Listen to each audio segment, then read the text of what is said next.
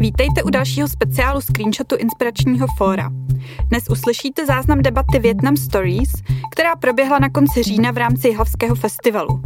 Během debaty od zástupců druhé generace Větnamců uslyšíte, jak se jim v Česku vyrůstalo, jaké mají vztahy s rodiči i větnamskými příbuznými a jak moc těžké pro ně bylo vymanit se z očekávání rodiny a zapadnout do české společnosti. Mezi panelisty uslyšíte česko-větnamskou režisérku, výtvarnici a animátorku Dianu Kam Van Nguyen, lékaře na psychiatrické klinice Všeobecné fakultní nemocnice Le Hong Taje a větnamistku a etnoložku Martu Lopatkovou. Moderuje Marek Pros, zástupce šéf-redaktora pravodajského webu Aktuálně.cz. My jsme náš speciál na aktuálně CZ pojmenovali jsme banánové děti a e, vlastně v redakci jsme o tom vedli poměrně e, živelnou debatu, zda tím názvem náhodou tu generaci zbytečně nenálepkujeme, nepodporujeme nějaký stereotypy, tak e, když tady mám Dianu a Thaje, tak bych se jich rád zeptal, co oni říkají na to, že se o nich mluví jako o banánových dětech. Diano, je to pro vás nějaká nálepka a považujete si vůbec za banánový dítě? Tak já osobně to úplně nepoužívám, ale myslím, že to k nám docela sedí, takže když, když jste mi napsali, uh, že se ten článek bude jmenovat Banánový děti, tak jsem proti tomu nic neměla. Jenom jsem si říkala, že, možná, že já osobně bych jako preferovala druhá generace Větnamců než banánový děti, ale nic proti tomu nemám. Thaj, jak vy to máte? To obdobně. Když jsem to slyšel poprvé, tak jsem uh, jako neděsil, ale divil jsem se, co to je. Uh, pak zcela chápu ten, tu, tu metaforu, ale uh, beru to teda jako nálepku, protože lidi mají rádi označování, přepulkování a uh, také bych taky preferoval Marto, jak je na akademické půdě vnímáno tohle označení a jestli byste vlastně mohla vysvětlit, co ve skutečnosti znamená? Tak na akademické půdě označení není vnímáno úplně pozitivně, protože uh, a s tím se setkáváme zejména v zahraničí, kde vlastně ta společnost je na to ještě o něco, uh, něco citlivější než naše společnost, dejme tomu. A problém je v tom, že v podstatě uh, takovéto nálepkování potom reprodukuje ten stereotyp. Takže v podstatě my se snažíme, nebo ideje je taková, že se snažíme těch stereotypů v podstatě zbavit, abychom se na lidi nekoukali skrz stereotypy a tím, že vlastně potom uh, používáme termín banánové děti, tak vlastně ten stereotyp znova opakujeme a opakujeme, i když to v podstatě nepoužíváme v nějakém negativním kontextu. Takže je to problematické, problematické uh, a dá se říct do, do určité míry kontroverzní, nicméně v Čechách je ten termín docela běžně, běžně používaný a myslím si, že nemá úplně pejorativní zabarvení. Samozřejmě chápu, že s ním někteří lidé s ním nesouhlasí, někteří lidé ho používají, uh, myslím tím i mladé Větnamce nebo Čechovětnamce, takže to bylo samozřejmě individuální otázka každého. Dobře, pojď, pojďme teď k Dianě. Diano, vy jste se narodila v roce 1993 v Chebu větnamským rodičům, kteří se v polovině 80. let seznámili v Nejtku. Mě by zajímalo, jak se vám vlastně učilo česky v tomhle větnamském prostředí v příhraničí a zda jste měla mm, vzhledem k tomu, že vaši rodiče byli poměrně pracovně vytížení v těch 90. letech, tak eh, zda jste měla i nějaké takzvané české babičky na hlídání? Uh, já si zrovna vyloženě moc nepamatuju, jak jsem se učila česky, protože jsem právě docela dost času trávila s rodičema. Myslím si, uh, že to je docela výjimka právě v tom, že já jsem sice českou babičku měla, ale ne, nebyla jsem s ní jakoby celý den až do večera.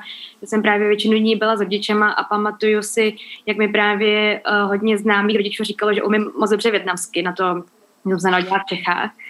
Takže v tom, uh, v tom jsem to měla vlastně jednoduchý a potom jsem se podle mě česky naučila spíš až ve školce, ale ne, nepamatuju si, že bych s tím měla problém. Bylo to docela přirozený uh, a ve škole už jsem s tím neměla vůbec žádný problém. Uh, Taji, vy jste do svých 18 let bydlela s rodiči také v severních Čechách. Čím vším vás takzvané české babičky obohatily do života? Obohatily mě nejenom jazykem, ale i venkovskou kulturou, nebo tím, tím, tím smíšením já jsem byl dotčen už tím, že jsem vyrůstal, no, měl jsem více, uh, jsem si šest, babiček, uh, ne z toho důvodu, že bych moc zlobil a když jsem musel vystřídat další, ale protože moje rodiče uh, se hodně stěhovali a navíc já jsem k tím anglickým měl velice až příliš blízko a určitě to nebylo, takže proto jsem vždycky v nějaké době další. Ovlivnilo mě to, tak do té míry, že jsem našel i kamarády do 16. Marto, proč byly tehdy v 90. letech české babičky tak v kurzu a změnilo se to v poslední době nějak? Ono to vlastně v té době uh, vyplývalo se situace, ve kterých vlastně ty migranti, ty prvogranční migranti byli.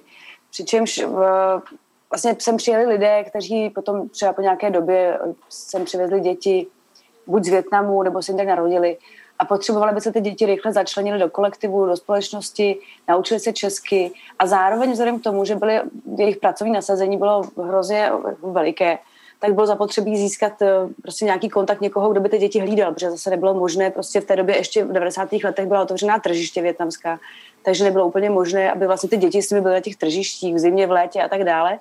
Takže vlastně se většinou jako našla nějaká, nějaká teta, nějaká paní velice často v důchodovém věku, která si ráda přivydělala, zároveň se prostě starala o děti a tím pádem ty děti se potom vlastně naučily výborně česky, protože jsme trávili, trávili poměrně hodně času a uh, zároveň vlastně bylo vyřešeno to hlídání. Takže se tím rodičům v podstatě se toho stala taková win-win situace, kdy se děti jak naučily česky, tak zároveň vlastně uh, se pokrylo to hlídání, které bylo potřeba.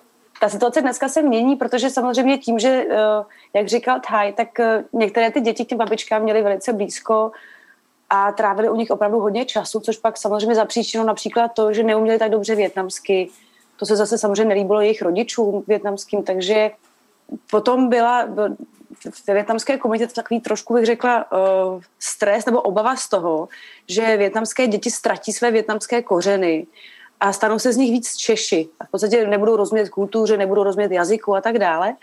Takže jedno, jedno období byla taková spíš snaha hledat větnamské chůvy, Nicméně si myslím, že do dneška vlastně větnamské babičky nebo ty tety, tety teda české tety, babičky pořád nějakým způsobem fungují, ale už vlastně docela hodně, hodně je i větnamských chův. A samozřejmě, že mladí lidé, kteří zde vyrostli v České republice, tak už prostě jsou tady tak zakořenění, že už nepracují uh, od rána do večera na tržištích, například jako jejich rodiče v 90. letech. Takže se prostě o děti starají úplně stejně, jako se o ně staráme my, hlídají babičky, možná mají nějakou paní na hlídání a tak dále, takže tam se to samozřejmě mění. Diano, vy jste nám poměrně otevřeně přiznala, že jste se jako malá cítila hodně ošklivá a přála jste si vypadat jako Češky, mít eh, blonděté vlasy, modré oči. Eh, proč eh, vlastně jako dítě jste zrovna toužila po tomhle? Co to by vás vyvolalo?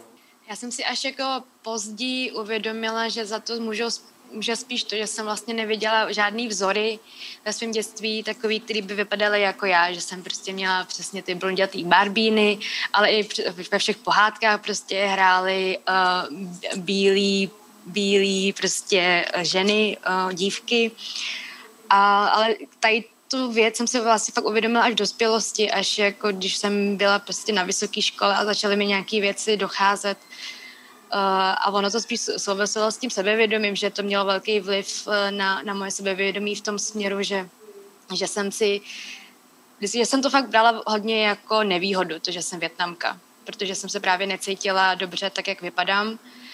A teď to samozřejmě už takhle nevnímám a už jsem se mnohem víc totožnila s tím, uh, se svým původem a i se svojí rasou a všechno. Je myslím takhle, eh, jak má být, ale byla bych mnohem radši, kdybych si to uvědomila už někdy prostě, aspoň během puberty, když ne, eh, když ne v dětství. To jsem se chtěl zeptat, eh, co se změnilo, že jste vlastně svůj původ a kořeny začala brát jako něco obohacujícího? No, musím bohužel říct, že na to může asi fakt vliv zvenku, že jsem začala cítit, že se líbím klukům a že prostě uh, no prostě opravdu to nebylo jakoby z nějaký mýho vnitřního popudu, že bych si řekla, teď jsi přece dobrá, jaká seš, ale musela jsem mít vlastně nějaký to uznání zvenčí a nějakou jakoby uh, nějaký prostě potvrzení toho, že je to v pořádku taková, jaká jsem zvenčí, no. Uh, Diana, pro vás je jako hodně matoucí, když se neustále potkáváte s otázkou, jestli se cítíte víc jako Češka nebo jako Větnamka. Um, já to beru jako takovou standardní otázku a sama na ní odpovídám tak, že se asi mentálně cítím víc jako Češka, ale zároveň bych o sobě nikdy neřekla, že jsem Češka, protože si uvědomuju svůj původ a kdybych si měla, kdybych měla jako říct, jestli jsem spíš Češka nebo Větnamka, tak to si musím říct, že jsem, tak bych řekla, že jsem Větnamka. Že vlastně sama, když jsem se to narodila, tak nedokážu o sobě říct, že jsem Češka. Tady vy jste nám přiznal, že jste dlouho neměl potřebu řešit, že jste v úzovkách jiný, až když vám spolužačka řekla, že jste banán, když použiju vaše slova na venek žlutý uvnitř bílý. Co se tehdy ve vás odehrávalo a vlastně kdy k tomu došlo? Byla to, myslím, že to bylo, byla to přestávka, jsem dělal angličtině na gymnáziu a jak říkám, jak jsem říkal předtím, byl to zajímavý pojem pro mě, já jsem ho chápal, ale nepřijímal jsem ho, protože to bylo označení. Já ani to bude tetová, myslím si, že jsem někdy měl krizi identity. Uh, já jsem jsem větnamský vypadající člověk, který smýšlí česky a kdybych měl si vybrat mezi českým nebo větnamským, tak to spíš Čech. Protože já se už neumím chovat větnamsky. To nevím, už dokážu, nedokážu to přeučit. Identifikuju se prostě jako kosmopolitní člověk. Větnamec, žijící v Česku, hovořící česky, umí i větnamsky, umí jiný jazyk třeba. Um, nemám potřebu se označovat nějak národnostně. Marto, tady jsme slyšeli teď eh, dva příklady, jak eh, mladí Větnamci v Česku vnímají eh, poněkud rozpolceně svou identitu. Mohla byste popsat, pokud to teda jde, jak vlastně dochází od dětství po dospívání až k dospělosti ke zpracovávání toho vlastně, že vyrůstají v Česku, fungují v českém kulturním prostředí, ale zároveň jsou prostě Azijci? Já si myslím, že vlastně tyhle ty dvě výpovědi jsou úplně příznačné, protože to je prostě strašně individuální věc, samozřejmě, jak se kdo cítí. Nicméně vlastně velice často, velice často se stává, že, že uh, děti větnamské jsou prostě ve školce, naučí se výborně česky, jsou mezi českými uh, kamarády a třeba kolem sebe tolik větnamských dětí nemají takže u české už jim dají česká jména a tak dále, takže v podstatě jim vytváří takovou jakoby českou identitu, trávili, nebo takhle, teďka to samozřejmě taky trošku mění, ale v době tady Eh, třeba Diany a Táje, když byli malí, tak eh, velice často dostávali ty česká jména a tak dále. A vlastně měli takovou jako hodně českou identitu, hodně české dětství, velice často, samozřejmě, že ne vždycky. Potom, mm, takže docházelo často zase k nějakému popírání té větnamské eh, stránky a spíš jako posilování toho, té české a třeba vím, že spousta lidí se i styděla do určité míry, že jsou Větnamci, děti se jim posmívaly občas a tak dále. Pak často se vlastně stalo, že eh, odešli na střední školy, kde už třeba do nějakého většího města, kde už zase bylo těch Větnamců vlastně víc a zjistili, že to nejsou úplně sami a že najednou třeba začínají používat později zpátky vlastně se vracet ke svým větnamským jménům a objevovat objevovat vlastně svoje větnamské kořeny. A to se potom naplno často rozjede na vysoké škole, kde vlastně ti lidé už jsou vytrženi z toho svého prostředí, už ty stereotypy se jich tak často nedotýkají, a jsou často třeba ve větším městě, takže nejsou, nejsou sami a vlastně se začíná hodně, hodně Větnamců no mladých nebo Čechovětnamců vracet k těm větnamským kořenům a nějakým způsobem se s nimi, s nimi srovnávat. A samozřejmě každý se s nimi srovnává jinak. Někdo třeba často volí nějakou hybridní identitu, kde v jedné situaci si vlastně má spíš tu větnamskou a v druhé spíš tu českou a zároveň mezi nimi nějakým způsobem proplouvá. Ale jak říkám, to je strašně individuální věc a těch, těch možností je prostě nesmírné množství. Jaký jsou právě největší stereotypy o Větnamcích? Je to právě ta pracovitost, úcta ke stáří, k rodičům? Jak to ve skutečnosti je? No, já bych řekla, že to jsou přesně ty věci, které, které vidíme na první pohled, přesně tak, neskonalá pracovitost a já občas se stýkám i s tím, že lidi mají pocit, že vlastně uh, Větnamci touží jako pořád pracovat a touží být nejlepší ve škole a jsou strašně chytrý a strašně úspěšní studenti a žáci. Já jsem dokonce na jedné debatě měla paní, která říkala, že před svojí třídou taky chtěla trošku asi potrestat, že vlastně měla větnamského žáka, že to byl nejchytřejší žák a opravdu byl úplně jiný a slušně se choval a tak. To si myslím, že jsou všechno ty stereotypy, které jsou samozřejmě, dejme tomu, jako pozitivní stereotypy, ale pořád stereotypy. Prostě samozřejmě, že platí, že někteří Větnamci jsou chytří úplně stejně jako někteří Češi jsou chytří a úplně stejně jako někteří prostě Větnamci jsou hloupí. Někteří Větnamci jsou pilní, ale také spousta Větnamců, kteří jako nejsou úplně pilní. Ale samozřejmě vždycky se musíme podívat, co k tomu ty lidi vede. Takže třeba to, že tady mají Větnamci večerky a mají otevřeno od rána do večera, v podstatě je o tom, že jim jako nic moc jiného nezbývá mimo jiné. Oni prostě pracovat takhle musí, protože živí rodiny ve Větnamu, splácejí třeba dluhy, zároveň velice často neumí ta první generace dobře česky, takže uplatnit se samozřejmě není jednoduché v nějakém jiném sektoru. Takže to, myslím si, že ta pracovitost a ta pracovitost je taková stereotypní. Potom ty negativní stereotypy typu, typu uh, drogy. Všichni Větnamci pěstují mari- marihuánu nebo vaří pervitin, tak někteří Češi vaří pervitin, někteří Větnamci vaří pervitin, že jo, to prostě, takže máme tady ty negativní i pozitivní. A myslím, že o tom by se určitě spíš mohli rozpovídávat eh, tady uh, Diana s Thajem, myslím, že ty určitě znají nějaké další. Určitě, Diano, otázka se přímo nabízí, co vy vlastně ve vztahu k, ke stereotypům eh, k větnamské menšině v Česku považujete za největší kliše? No určitě už to bylo zmíněný, ta, ta pracovitost a pilnost, no já si taky myslím, že to je hrozně individuální věc a Myslím si, že v té eh, v škole se to samozřejmě hrozně nabízí, protože eh, ale, no, ale není tam prostě vidět, že ty děti eh, taky dřou mnohem víc, protože za to můžou rodiče, který do toho taky víc nutí. A, a myslím si, že mezi další stereotypy třeba patří to, že jsou všichni Větnamci dobrý matematice, nebo že třeba neumí pít alkohol. To taky myslím, že není pravda a je to hrozně individuální, ale podle mě uh, většina lidí vidí ty, buď ty úspěšný nebo pilný žáky ve školách, takže si vytvoří tady ten dojem, anebo si právě vytvoří ten, tady ten stejný dojem z těch všech lidí, co pracují ve večerkách, ale přesně jak říkala Marta, tak oni nemají na výběr, takže, takže to je taky jenom stereotyp. No. Hmm. Tady máte k tomu ještě nějaké doplnění? Um, já si nemyslím, že bych potřeboval doplnit něco dalšího. Uh, teďka nevím, jestli mi dobře rozumět, ale uh, nemám tomu co dodat. Dneska už je relativně běžné eh, setkávat se s Větnamci i v netradičních odvětvích. Ukazem je toho třeba Diana jako režisérka, vlastně i Thai eh, jako psychiatr. V našem velkém speciálu na aktuálně CZ máme i příběh jedné youtuberky.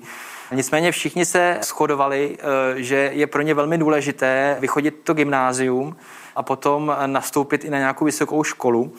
Mě by, Marto, zajímalo, jestli tenhle velký důraz na to vzdělání a na takové ty eh, zlaté obory, jako je právo, medicína, ekonomie, tak eh, jestli tohle i v dnešní době, že ty rodiče chtějí ty děti právě do těchto oborů hlásit, jestli to stále přetrvává? Tak já si myslím, že pořád ten důraz na tyhle ty lukrativní a prestižní obory přetrvává, stejně tak jako na ty prestižní univerzity a tak dále. Ale myslím si, že samozřejmě čím se, tím, že se vlastně mění to prostředí a e, vlastně spousta mladých Větnamců už nějakým způsobem začala fungovat i v těch jiných e, profesích, dejme tomu, jako kavárny, restaurace a tak dále.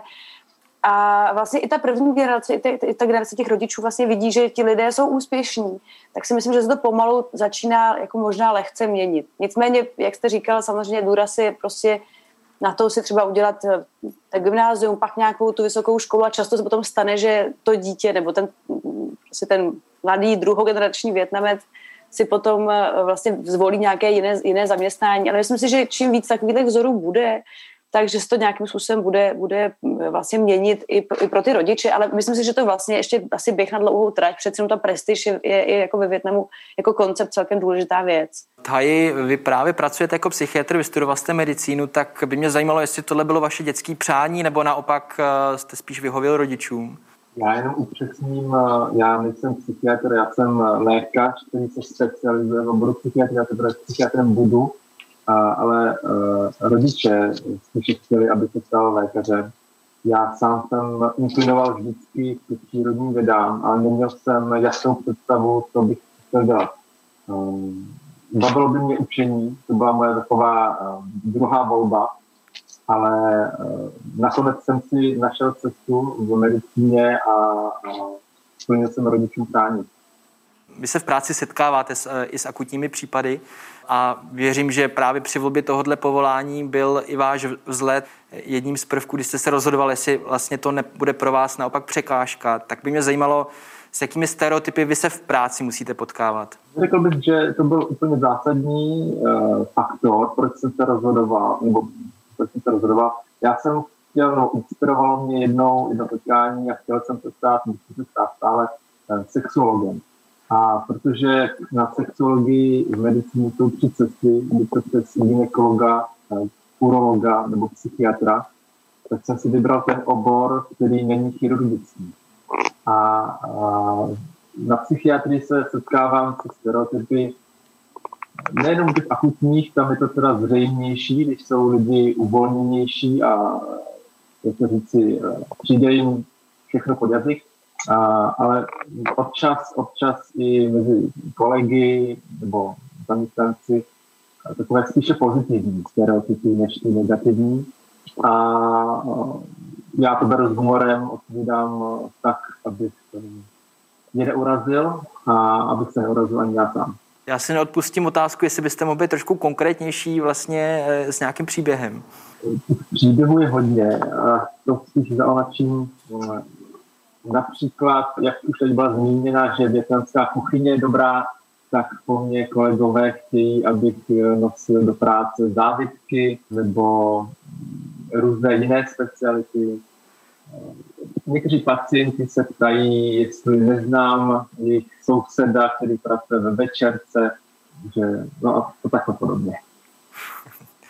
Eh, Diano, u vás naopak rodiče byli eh, při volbě vysoké školy poměrně benevolentní. Vy, když jste za nima přišla po gymnáziu, nebo na gymnáziu ještě, že byste ráda studovala umělecký obor, tak vás vlastně nechali. Mě by zajímalo, čím si tu jejich benevolenci vysvětlujete. Já jsem to já jsem měla takovou taktiku postupného přemlouvání, protože já jsem sice byla na osmiletém gymnáziu, ale byla jsem tam jenom čtyři roky a potom jsem právě v kvartě poprosila rodiče, nebo řekla jsem jim, že bych se chtěla hlásit na uměleckou střední školu v Praze. A oni mě nechali to zkusit, ale myslím si, že je to taky kvůli tomu, že už od fakt utlýho věku jsem chodila na klavír a na různé kroužky do zušky a že vlastně ve mně budovali nějaký vztah umění a takže jsem jim vlastně říkala, že bych chtěla studovat uměleckou školu, na kterou jsem se potom dostala. A když už jsem potom byla na té umělecké škole, tak vlastně cesta na uměleckou vysokou školu už byla taková hodně přirozená ale zároveň taky za mě chtěli uh, doktorku nebo právničku, ale nemusela jsem je nějak extrémně přemluvat, protože tím, že to trvalo dlouhý léta, ta moje cesta k FAMu, tak, uh, tak to bylo vlastně docela snadný.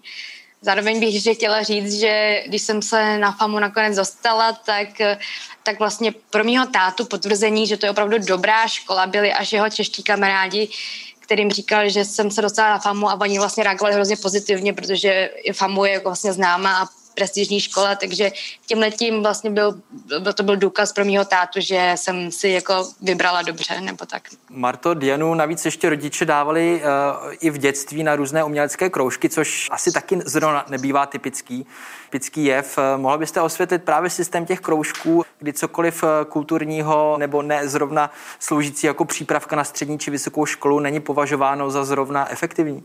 Já si myslím, že třeba, dejme tomu hra na hudební nástroj, hra na klavír je, je taková, no, může být chápána jako taková součást jako dobrého vychování, dejme tomu, ale e, není to úplně, není to vlastně úplně běžná věc, nebo já jsem se s tím minimálně v České republice příliš nesetkala, že by, děti, že by rodiče posílali e, děti na umělecké kroužky, na tancování a tak dále. Eh, já si myslím, že se spíš přesně, jak tady už bylo řečeno, ti eh, rodiče zaměřují na kroužky, které nějakým způsobem posílí jejich schopnosti ve škole a vlastně, vlastně docílí potom toho, že se dostanou na ta prestižní gymnázia, víceletá gymnázia, že mají ty samé jedničky a opravdu větnamské děti, a to je teda případ i Větnamu, tam je to ještě vlastně nejspíš mnohem horší než, než tady, ale větnamské děti opravdu tráví hodně času na doučování a opravdu tomu rodiče hodně věnují, věnují do toho hodně peněz, hodně času. Takže právě i ty potom studijní výsledky, jak říkala Diana, nejsou jen tak samo od sebe, že jsou větnamské děti strašně chytré, ale zde obrovské, obrovské množství práce, peněz i času. Takže spíš jsou podporované tyhle ty kroužky, které nějakým způsobem jsou jako k něčemu potom v tom dalším studiu a jako vzdělávací aktivit. Dalším velkým tématem, kteří mladí Větnamci často diskutují s rodiči, je právě výběr jejich eh, životního partnera. Ještě než se zeptám na zkušenosti Diany a Thaje, tak by mě eh, Marto, nebo spíš bych Martu poprosil, jestli by nás nezasvětila do, do tohohle komplikovaného tématu. Eh, proč eh, vlastně větnamští rodiče v Česku příliš netouží, aby jejich děti měli po svém boku nevětnamského partnera, a, a zda náhodou vlastně ty rodiče tady nejsou daleko víc konzervativnější než vlastně rodiče ve Větnamu. Tak v některých aspektech asi se mu dá říct, že jsou konzervativnější, protože vlastně přijeli v nějaké době z Větnamu a přivedli sebou ty vlastně představy z toho Větnamu v té době. A v těch vlastně velice často žijí dál, takže dá se říct, že to je taková konzerva časová. Samozřejmě to neplatí vždycky jako nic, ale jako vždycky tam jsou nějaké samozřejmě prostory pro, pro uh, různé individuální přístupy a tak dále. Nicméně uh, do určité míry v některých věcech konzervativnější jsou. A co se týká výběru partnerů, to je samozřejmě hrozně těžká věc, protože, jak jsem říkala, tak spousta větnamských rodičů nebo těch větnamců první generace prostě neumí dobře česky. Takže o Češích také samozřejmě platí nejrůznější stereotypy, o Češkách a tak dále, o Češích. Takže velice často vlastně mají pocit, že třeba větnamská, česká manželka, když si vezme větnamského chlapce, tak vlastně nezvládne tu péči o tu rodinu a vš- co všechno, co s tím souvisí. Vlastně takové břímě, které větnamská manželka, třeba zejména nejstaršího syna, který vlastně je pokračovatelem té linie, aby uctívat ku předků a tak dále. Takže vlastně to je něco, co, co eh, ta česká manželka vlastně není, není schopná zvládnout a vlastně ne, není ochotná se, tomu, omezit a pod, nějakým způsobem podřídit, podvolit. Pak tam je samozřejmě taky, taky jazyková bariéra, protože prostě si ti lidé nerozumí. Jazyková a oni často říkají i kulturní, ty naše kultury jsou jiné a tak dále, takže to je vlastně taková jako hlavní důvod. Já si myslím, že třeba i, i ten jazyk, že si vlastně ti lidé nerozumí, protože většina Čechů neumí větnamsky a hodně větnamských rodičů neumí česky, vlastně té věci v tom komplikované se nějakým způsobem dohodnout. Tady vy jste nám prozradil, že právě jedna z věcí, na které se s rodiči neschodnete, byl právě výběr vaší partnerky, tak eh, jaké oni na vás kladli nároky, co se týče tohohle? Je to tak, eh, já jsem s rodiči tohleto řešil velice dlouho, ptal jsem se, co je tím, tím důvodem, proč bych nemohl mít českou nebo třeba i slovenskou ženu. Oni říkali, miluj si koho chceš, ale vem si, vem si větnamku nejdříve říkali, že by, jim, že by jí nerozuměli. Tak jsem říkal, no a co když se naučí větnamsky? A tak říkali, no nikdy nedokáže pochopit to naše myšlení, nedokáže uvařit větnamské jídlo. Říkám, to se všechno naučí, tohle to všechno. Ne, ne, ne. Vy ale nakonec uh, máte větnamskou partnerku? Uh, ano, je to tak. Uh, osud, osud je mocná, mocná entita. Takže já jsem teďka velice zamilovaný a šťastný a rodiče mají radost, předpokládám. Ano. Diano, jak eh, vy byste se zžila s tradiční rolí větnamské ženy, která by měla být úslužná ke svému manželovi, respektovat názory starších a tak, jak je vlastně ve Větnamu zvykem starat se o domácnost? Já, já to říkám veřejně už dlouho, že bych s tím měla fakt velký problém. Už jakoby, už v české domácnosti, nebo už tady jakoby v evropské zemi počítám s tím, že by muži a ženy měly mít nějaký uh, stejno, stejný jakoby povinnosti a nemělo by se to rozdělovat podle pohlaví. Uh, protože já sama pracuju, uh, jakoby přijde mi přijde mi, přijdou mi ty úkony na ženu kladený, co jsou kladený ve Větnamu, prostě strašně velký a níž by se právě počítalo s tím, že ta žena třeba může mít svoji vlastní práci, který, která jí baví a může být taky sama živitelka rodiny. Že, ale to, to já vlastně s tím mám taky docela velký problémy ve Větnamu, že právě, že jakmile jsem ve Větnamu u svý mámy, tak automaticky se právě ode mě očekává, že právě budu každý den jí pomáhat s vařením a hned, jak se do večeří, tak budu uklízet. Právě zatímco mužská, uh, mužský odvětví naší rodiny sedí a vlastně čeká, než ty ženy všechny uklidí. A vždycky nad tím vedeme debatu, ale spíš, uh, spíš je to takový, že já jsem se s tím smířila, že takhle to ve Větnamu dělat musím, ale sama pro sebe jsem si řekla, že to takhle já nikdy chtít, ne, nebudu chtít a doufám, že že, se, že to nebudu muset takhle někdy uh, dělat. A co se týče vašeho vlastně partnera, tak uh, máte tam stejné problémy, že uh, rozlišujete, zda by šlo o větnamského či nevětnamského? Já teda žádného partnera teď nemám, ale co se týče mých rodičů, tak oni, oni jsou docela otevřený českému partnerovi, ale tak říkají vlastně to sami, co říkal Taj, že by chtěli, že by se aspoň s ním chtěli popovídat a že vlastně takhle nemůžou já, já na to argumentuju tak, že, přece, že to je přece jedno, že jde o mě a já, že přece, když ho budu milovat, tak by měli mít radost za mě. Ale myslím si, že by byly určitě šťastnější, kdybych se našla větnamského partnera. Marto, my se teď bavíme tady o tom, jak to mají vlastně mladí Větnamci v Česku, ale jak to mají větnamské ženy ve Větnamu? Jak vlastně mohla byste popsat, jak tam vypadá tradiční role ženy v rodině? Tak když se bavíme mm, o Větnamu v současnosti, tak já musím úplně souhlasit s Dianou, že vlastně mm, ty nároky, které jsou kladeny na ženy, jsou obrovské. A samozřejmě zase ta situace se nějakým způsobem mění. Jako Větnam i vlastně i Větnamci a vlastně větnamská společnost přisuzuje větnamským ženám docela, docela jako hodně silné postavení. a vlastně připisuji jim to, že jsou vlastně jako velice schopné a nebojácné a já nevím co všechno. Nicméně uh, potom, a že vlastně všechno zvládnou a silné větnamské ženy, o těch se prostě mluví už jako tisíce let. Nicméně uh, to je právě ten možná ten problém, protože větnamské ženy potom jsou chápány jako tak silné, že se v podstatě není může navolit úplně všechno. A jak říkala Diana, Uh, větnamské ženy pracují, jako velice často pracují, velice často pracují velice tvrdě, velice často zastávají ty nejtěžší práce, jako například eh, třídičky odpadů prostě a tak dále.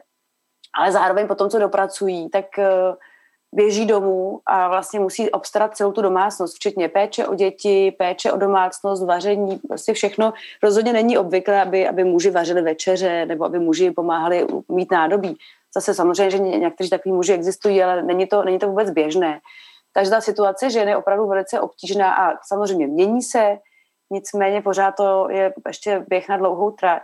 Já jsem třeba znala akademičky, které pracovaly ve Větnamské akademii věd a měly možnost jít na jako prestižní konferenci, ale manžel jim to v podstatě teoreticky nedovolil, protože prostě kdyby se staral o domácnost a o děti, které byly v podstatě velké a jako neměl by to být nějaký problém pro, dejme tomu pro nás v, naši, v našem prostředí. Jo.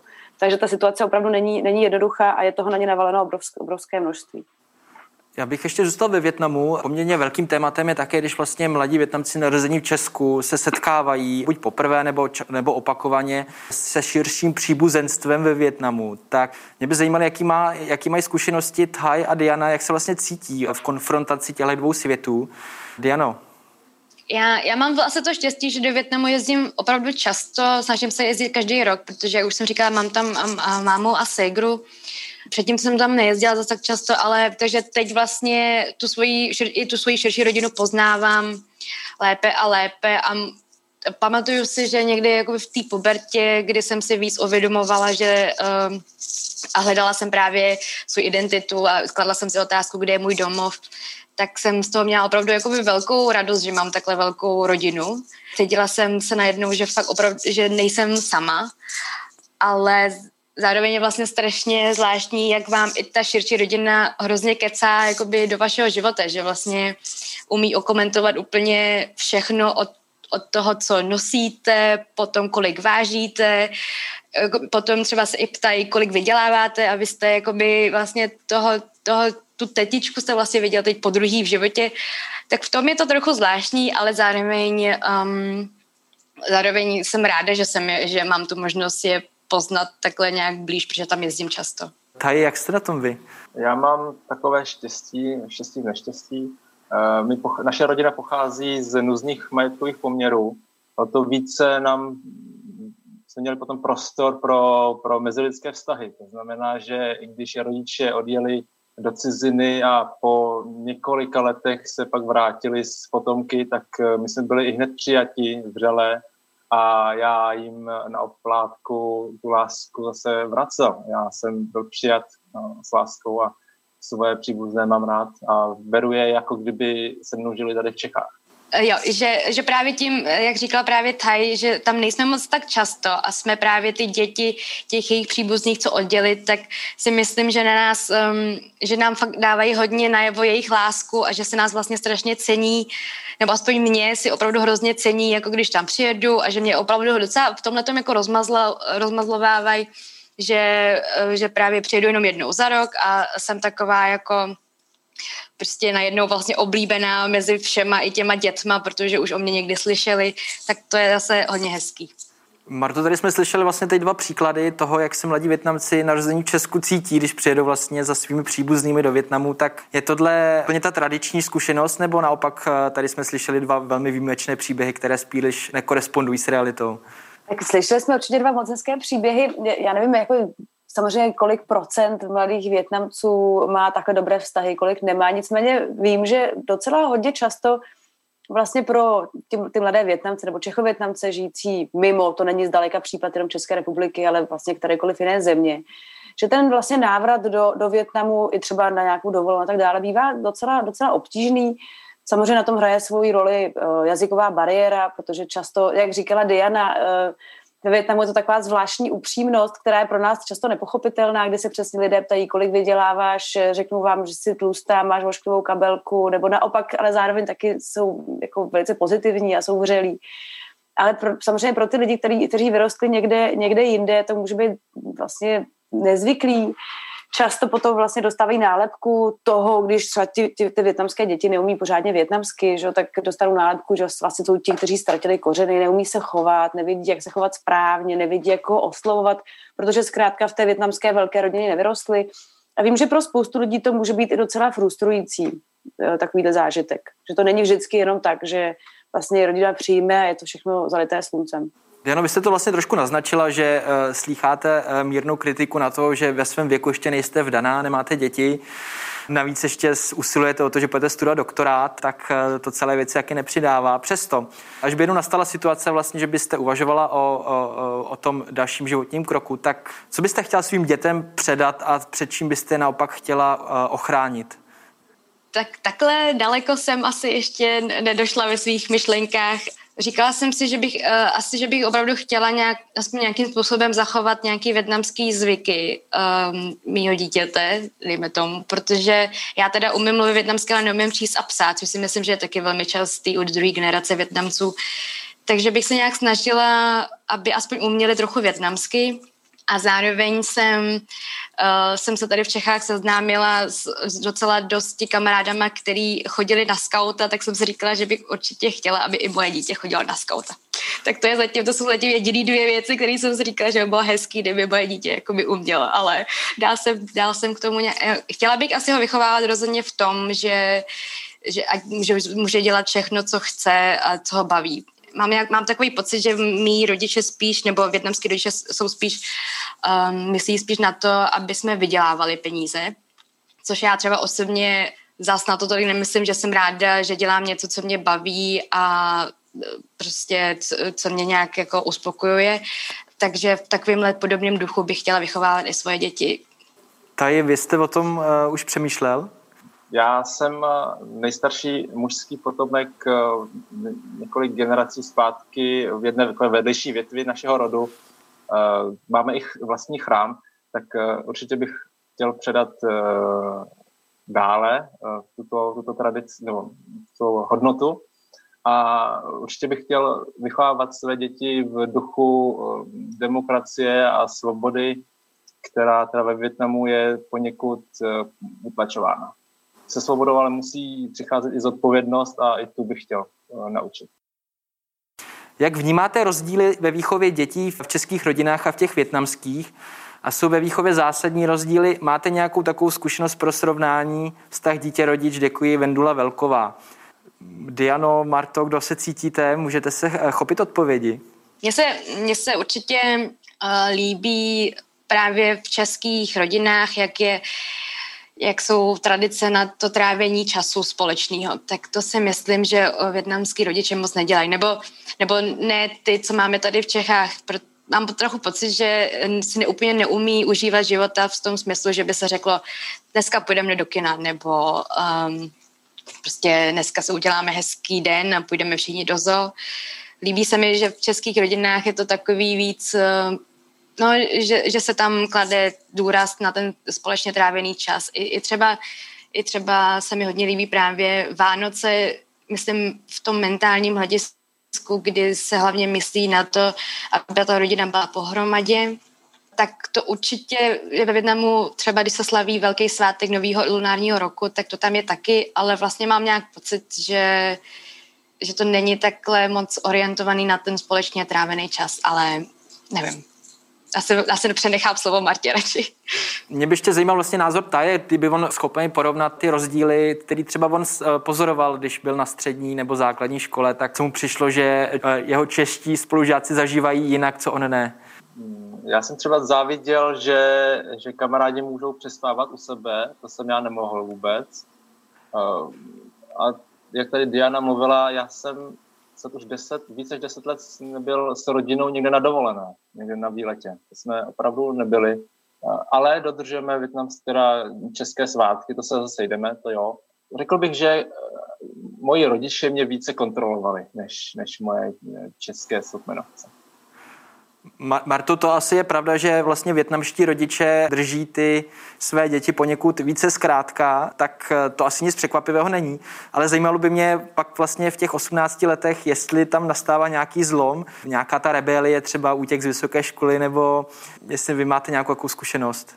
Já si myslím, že ta rebelie nastává, nastává asi mm, jako podobně, jako nastává u českých, u českých eh, dospívajících, ale samozřejmě, že jasně, často, často prostě mladí Větnamci jsou držení výrazně víc zkrátka, dívky si nemůžou, holky si prostě nemůžou chodit kam chtějí, nemůžou se večer pozdě vracet domů a tak dále. Takže ta výchova je určitě jiná. Mně vlastně přišlo i zajímavý, co jsem uh, několikrát slyšela od různých vlastně Větnamců, že jim třeba chyběla i nějaká, jako nějaký fyzický kontakt třeba mezi rodiči, že vlastně ve Větnamu se prostě to, to nedělá, lidé se nějak příliš neobjímají, rodiče se spolu prostě neobjímají, nedávají si pusu a tak dále. A vím, že jsem několikrát narazila na to, že vlastně těm, že těm lidem to chybělo, protože to pro ně představovalo nějakou blízkost, kterou, dejme tomu, oni v té své rodině necítili, pravděpodobně proto, protože ty jejich rodiče jim to třeba uh, ukazovali nějakým jiným způsobem, kterému oni nerozuměli, prostě, protože zase byli vychováváni spíš v tom českém kontextu. Takže pocitovali třeba často nějakou jako do určité míry chla, chla, chladnost nebo oproti těm svým českým, českým spolužákům. A, takže to, to třeba mě, mě vlastně zaj, přišlo zajímavé, ale já se přiznám, že, že tím, že jsem prostě nevyrostla ve větnamské rodině, tak a ne, nežiju ve větnamské rodině, tak samozřejmě pro mě to, to je velice komplikované nějakým způsobem komentovat. Nicméně Thaj i Diana eh, pokyvovali, že vlastně co se týče toho fyzického kontaktu, tak to asi žádná slava v dětství nebylo. Diano. Je to tak, já, já úplně souhlasím se vším, co, co Marta říkala.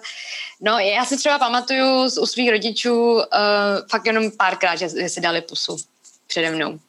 Jinak jsem tam opravdu žádnou, přesně tu fyzickou lásku jsem tam uh, moc neviděla. To já bych, to já bych zase řekl za sebe, že u mě, no v naší rodině ten fyzický, no, fyzická láska byla. Uh, rodiče mě objímali, když jsem se třeba lekl uh, v noci a nebo měl jsem problémy, tak mě objali. Já třeba teďka, když jezdím domů, tak první, co udělám, tak políbím rodiče a pak jdu zase na kasetu.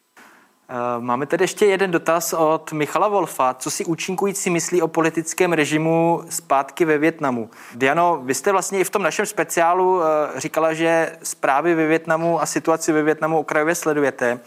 A vlastně i tím, že jezdíte každoročně do Větnamu, můžete porovnávat, eh, jak se vlastně žije lidem tam a jak se žije lidem v Evropě. Tak co říkáte na situaci ve Větnamu? Uh, já to sleduju, ale ne zas tak pravidelně. Ono totiž právě, uh, jak neumím číst větnamsky, tak to není zas tak jednoduchý. Já musím, musím říct, že když, kdybych to jako nevěděla, tak když prostě jedete do Větnamu jako turista nebo prostě jako já, tak z toho opravdu jako nevšimnete, že jsou lidi nespokojení. Podle mě se ani nedá tak všimnout, že je tam nějaký komunistický režim protože máte pocit, že prostě je tam obchod a ekonomika, ekonomika tam skvétá, vlastně tady ty věci tam fungují, ale právě nějak až v pozdějších eh, letech jsem začala eh, sledovat nějaký aktivisty, hlavně právě eh, jakoby americký Větnamce, který taky jezdí do Větnamu a vím o prostě politických vězních, kteří jsou zatýkaný za to, že jsou prostě jenom aktivistický, že kritizují ten režim a kvůli tomu jsou zavíráni tak eh, o tady těch věcech vím. Zároveň i v, i v Praze už byly nějaký besedy, třeba knihovně Václava Havla a takovýhle věci, jakože vlastně si myslím, že už se o tom nějak i víc mluví i třeba v Čechách. No, ale vlastně nic, nic, nic jiného k tomu říct nemůžu, jakoby mrzí mě to, co tam děje, ale vlastně nic s tím sama nedělám, no. je co vy a Větnam? Já se snažím být mimo politiku, ale názor si samozřejmě udělám. Mám v rodině i příslušníky, kteří jsou v komunistické straně a někteří tomu i věří. Většina, většina spíš teda ne. A bojí se. Bojí se toho režimu, protože trestá, trestá názory a nejsem, nejsem úplně zastáncem komunistické strany. Marto, možná vy byste mohla doplnit vlastně, jak v praxi ten komunistický režim ve Větnamu funguje. No, eh, tak ve Větnamu komunistický režim je velice přísný. A myslím si, že, že eh, teďka za vždycky vlastně během posledních několika let se eh, vlastně třeba tresty právě pro ty aktivisty, o kterých mluvila Diana, velice zpřísnily a opravdu vysoké tresty nejsou vůbec výjimkou. Takže tam opravdu, když někdo nějakým způsobem mluví proti straně, mluví proti státnímu zájmu nebo kritizuje, tak mu opravdu hrozí velké nebezpečí. Spousta lidí vrchá ze zemí a tak dále.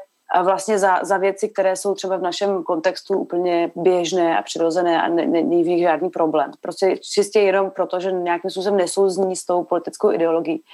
Já si myslím, že je strašně důležité uh, to, že uh, to jsou takové větnamské mimikry, přesně jak říkala Diana, většina turistů si vůbec vlastně nemusí všimnout až na pár propagandistických plagátů, že ve Větnamu vládne nějaká tvrdá ruka, že tam vládne cenzura a tak dále, protože tam vidí Starbucks, vidí tam KFC, vidí tam prostě připojí na YouTube a tak dále. A vlastně tím lidem často nedochází, že, že Větnam prostě je, je uh, autoritářská země a že potírá svoje, svoje odpůrce a tak dále. Myslím si, že o tom se určitě musí mluvit a že se musí mluvit o tom, že vlastně Větnam není jenom to, jak to vypadá, ale zatím je ještě něco, něco dalšího. A myslím si, že třeba velice důležité je uh, obrovská míra korupce, která ve Větnamu je a to, že vlastně ti lidé velice často nemají žádné právní zastání, že prostě tam ti lidé se nemají o co opřít v momentě, kdy opravdu přijde nějaký problém, protože ta korupce je tak obrovská, že v podstatě, když potom člověk jako nemá peníze na to, aby si nějaké služby zaplatil, tak je prostě nemá. To si myslím, že je další věc, kterou si my tady vlastně neuvědomujeme, protože to prostě pro nás není, není běžné. Toto je třeba zdravotní péče a tak dále, která v podstatě sice existuje, ale stejně se za ní musí platit.